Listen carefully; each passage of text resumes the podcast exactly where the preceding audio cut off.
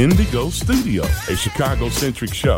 The place where it starts, covering today's topics, new authors, pop culture, trending topics, and of course, politics. Our topics are engaging, controversial, and authentic. This is where real talk takes place.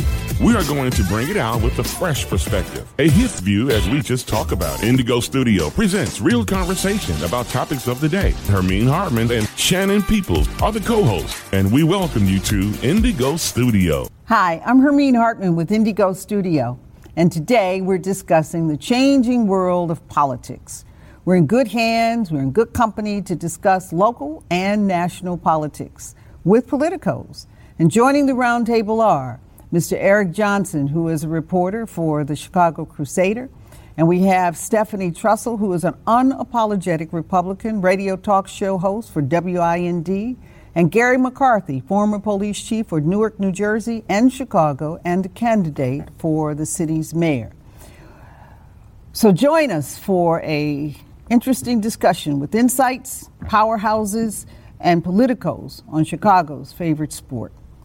So, how are we doing with local politics? How's Lori Lightfoot doing with the teacher strike and a new police chief? I think Lori's doing a pretty good job out of the box, setting the tone, pulling back all automatic prerogative, which is a big source of a lot of the corruption that we saw here. I don't know enough about the teacher strike to comment, but I will say it looks like we gave away an awful lot, and I'm not sure what was going on behind closed doors there. As far as Eddie Johnson and the police department goes, it's been pretty obvious over the last few months that Eddie was on his way out. Why, Garrett? So during the campaign, and I sat right next to Lori, she would say that she was not going to make any changes until after the summer, not even consider them. And then a couple of things that have happened over the recent past, falling asleep in his car like that is obviously something that everybody is kind of looking at with a little jaundiced eye, if you will. But you know, going back over his tenure, some of the things that have occurred, and I know Eddie and I like Eddie a lot. You know, the thing that bothers me more than anything else is the way that Eddie was appointed, and nobody seems to remember this, but there's checks and balances in place, and Rahm changed the law for one day to appoint whoever he wanted to. And that was after three nominees had been presented to him, and he chose none. Well, actually, he chose one. That's the part of the story that nobody knows. Who did he choose? He chose Cedric Alexander. Cedric Alexander was the public safety director in DeKalb, Georgia, African-American man with a PhD in criminology, and a friend of mine. So Cedric called me on Friday, basically, and told me that he had the job. And I said, Cedric, we have to talk. He says, well, I'm coming back next week. He says, I'm coming back next week for an announcement. He says, I'll come in early, we'll go to dinner, and we'll have a conversation. That was on Friday. By Monday, Rahm had changed his mind because he spoke to the Black Caucus and said, hey, I picked an African-American. And they said, well, that's great. You picked an African-American, but he's not our African-American. And we think Eddie Johnson is a good guy. So that story's not been told. No, it has not. And when it has been told, it's been ignored.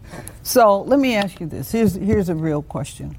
Why do we keep going out of town to choose the police chief? Well, I got to tell you, in the culture that I come from in New York City, we did it constantly. I think it's a good idea in that you get a fresh set of eyes to look at things and say, why do we do things like this? And I got to tell you, to today, 5 years in my tenure, on that last day, I was still asking questions of why do we do it this way? And I would get the answer, well, that's the way we've always done it. So do you have an interesting perspective. Been in New York. You went through 911, been at Newark, come Chicago. Right. You've seen Trump, you've seen Giuliani, you've seen Rahm Emanuel.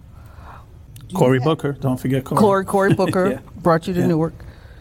Are you at an advantage or disadvantage as an outsider from the city that you're running? I think for a police chief, for somebody who's going to work on a police culture, you're at an advantage. As far as the politics of Chicago goes, you're at a disadvantage. Mm-hmm. And just an example, when I got here, shortly after I got here, I was receiving phone calls from aldermen who wanted to pick their district commanders. And I had to explain to them in no uncertain terms that when you're accountable for their performance, then you can pick them. But I'm accountable for their performance, and therefore I'll pick them. And that's where it started.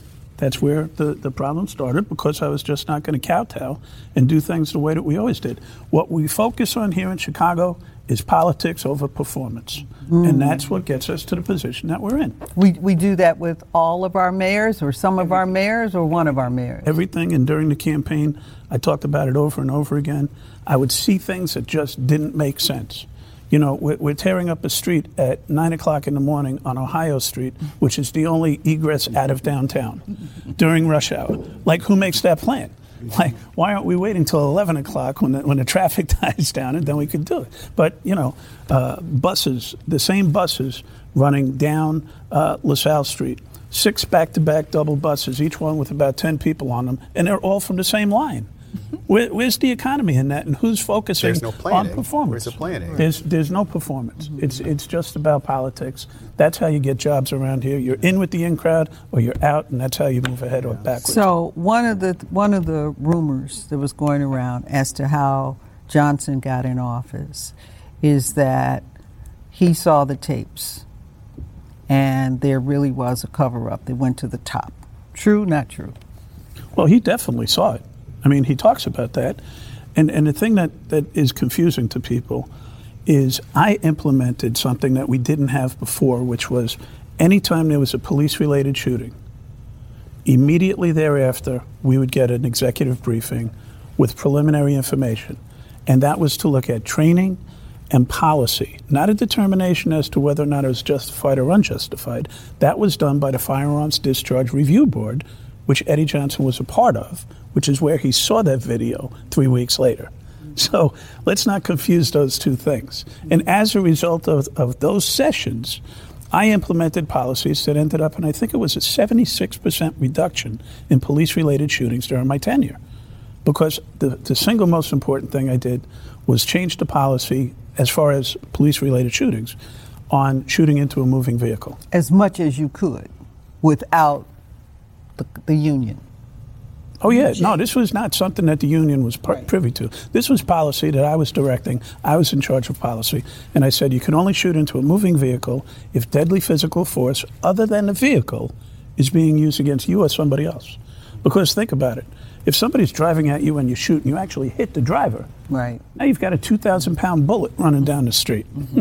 right, with nobody in control of it. It makes no sense. So the superintendent sets that kind of policy. Absolutely. Mm-hmm. Eric? Mr. McCarthy, did you view the videotapes? Absolutely. What did you think at the time? These are the Laquan McDonald tapes. Mm-hmm. Correct. Yeah, so the shooting happened on a Monday night, I believe. And Wednesday morning would have been our first briefing on that. And when I saw the video, I called the mayor immediately and I said, this officer is going to have a problem explaining his actions. That's exactly what I said. But the thing that people don't realize is that the superintendent is not in charge of the discipline system of the department. Who is? The police board. As superintendent, I could only make... But you can make recommendations. I could make recommendations. And during my tenure, 75% of my recommendations to terminate officers was overturned by the police board. Nobody seems to know that. So I'm accountable for their behavior, but I'm not in charge of the discipline system. And that condition exists today, and that's failure. The accountability without authority equals failure. And that's what you saw in my tenure. So that's first of all. Second of all, I'm not in charge of internal investigations. At the time, it was IPRA. Use of force was investigated by IPRA. Now it's investigated by COPA. Yet who was held accountable for the shooting? You were. Right.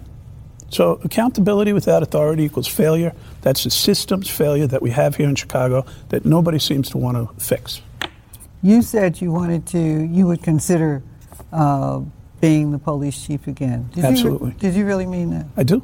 We'll be right back after the break. We're going to get some of this delicious Mac Cafe coffee. Okay. It's so good. Sometimes I slow my words. I'm so busy trying to drink it. How are you guys enjoying it? Oh, it's awesome. It's 100% Colombian brewed coffee. So as we go to break, they're going to drink this delicious coffee. When we come back, we'll pick up where we left off. Okay, so stay close. Don't go away.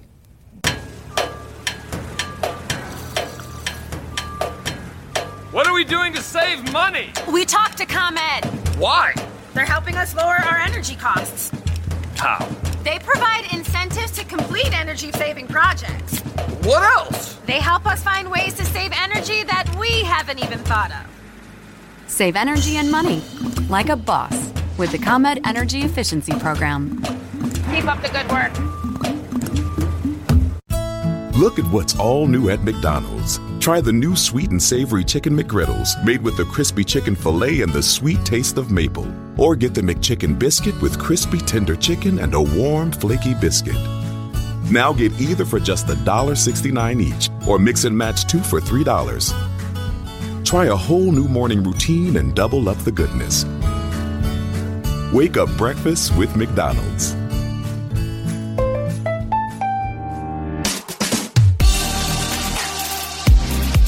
Stephanie, I got a question for you. You are a true blue Republican. Mm-hmm. Now, tell me, please, how you support Donald Trump.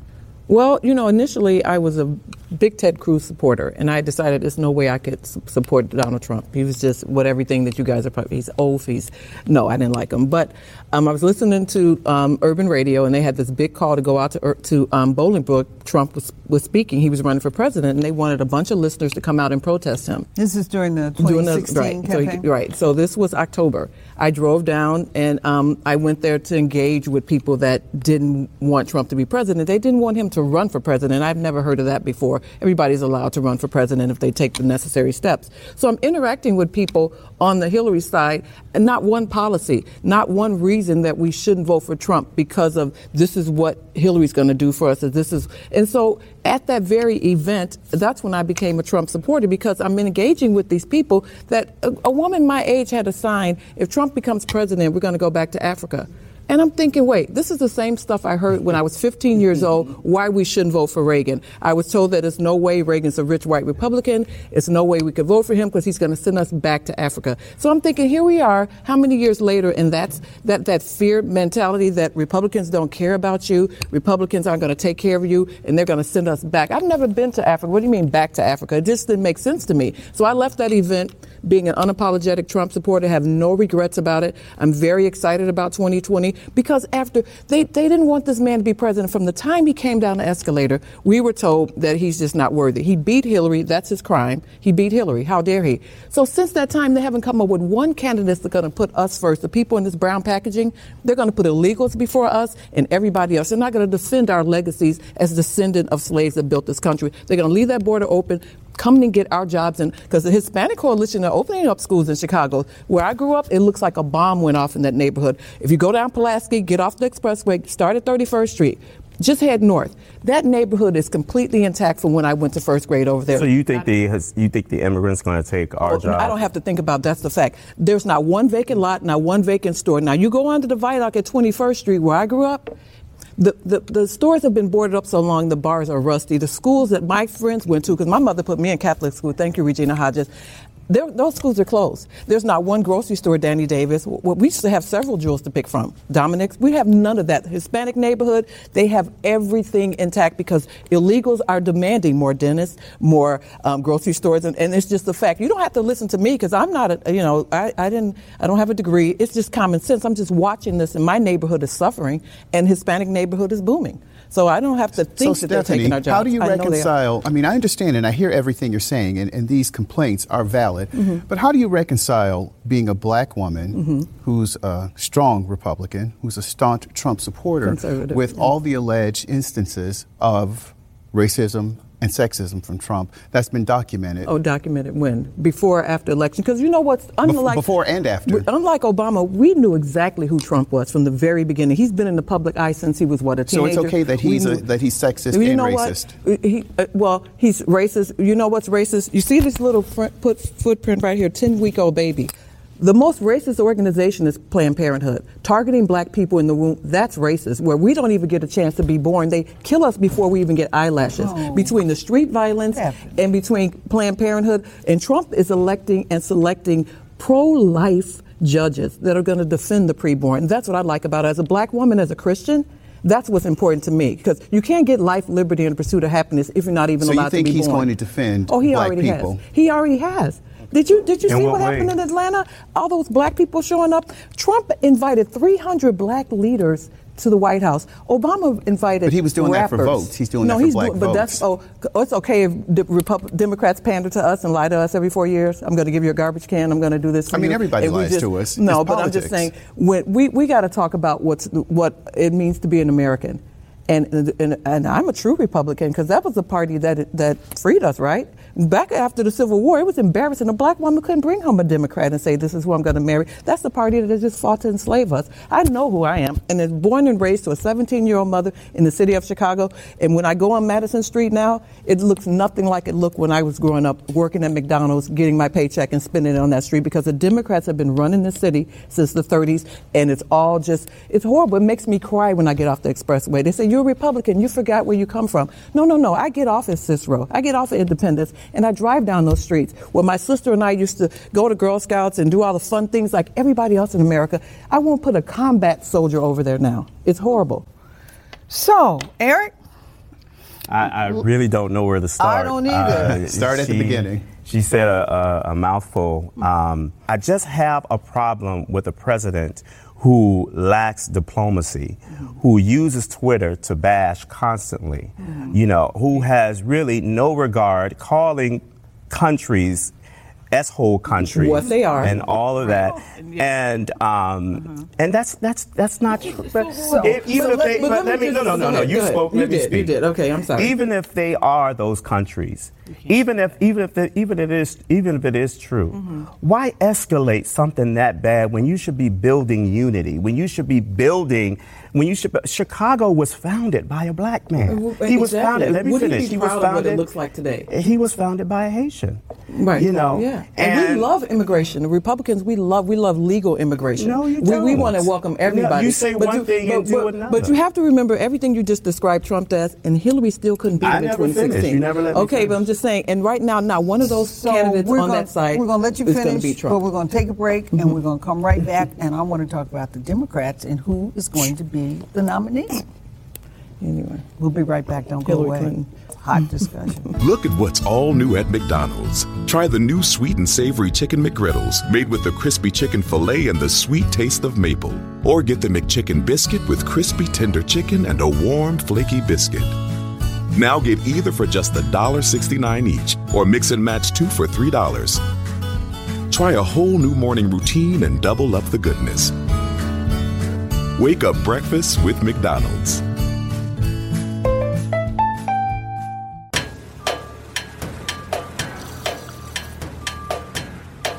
Doing to save money? We talked to ComEd.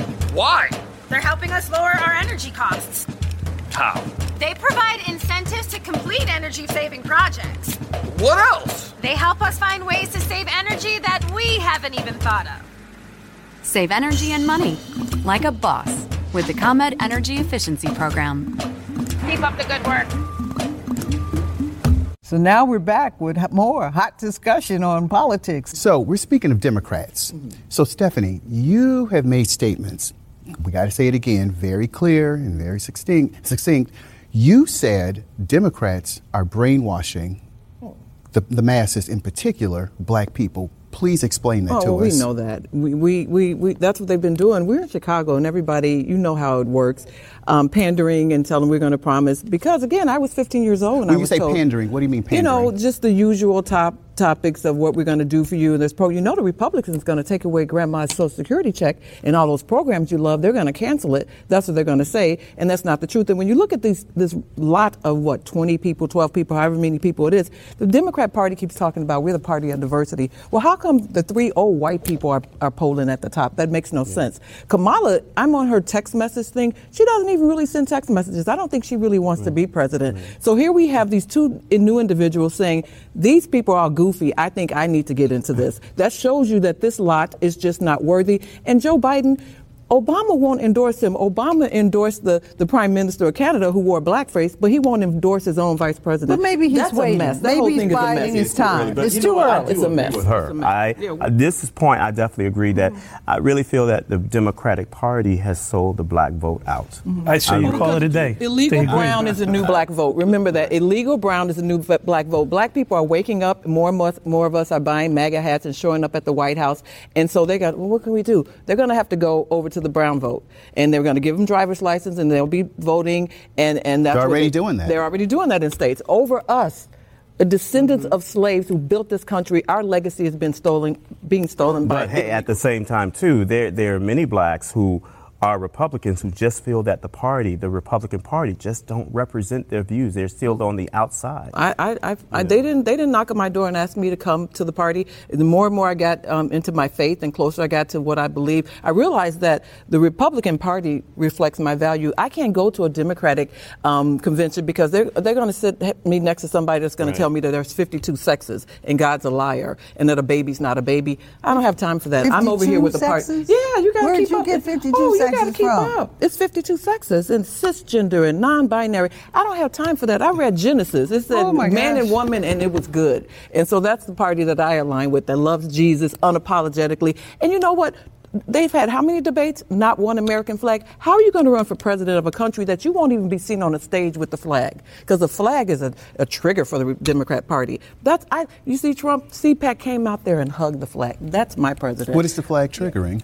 Well, I don't know. You tell me, the Democrats. Why won't they put a flag on the debate stage? That's ridiculous. You're running to be president and you're afraid to be seen with the flag? There have been flags on the debate stage. No, trust me, we're looking. And the next day we're talking about it on social media. Like, where was the flag?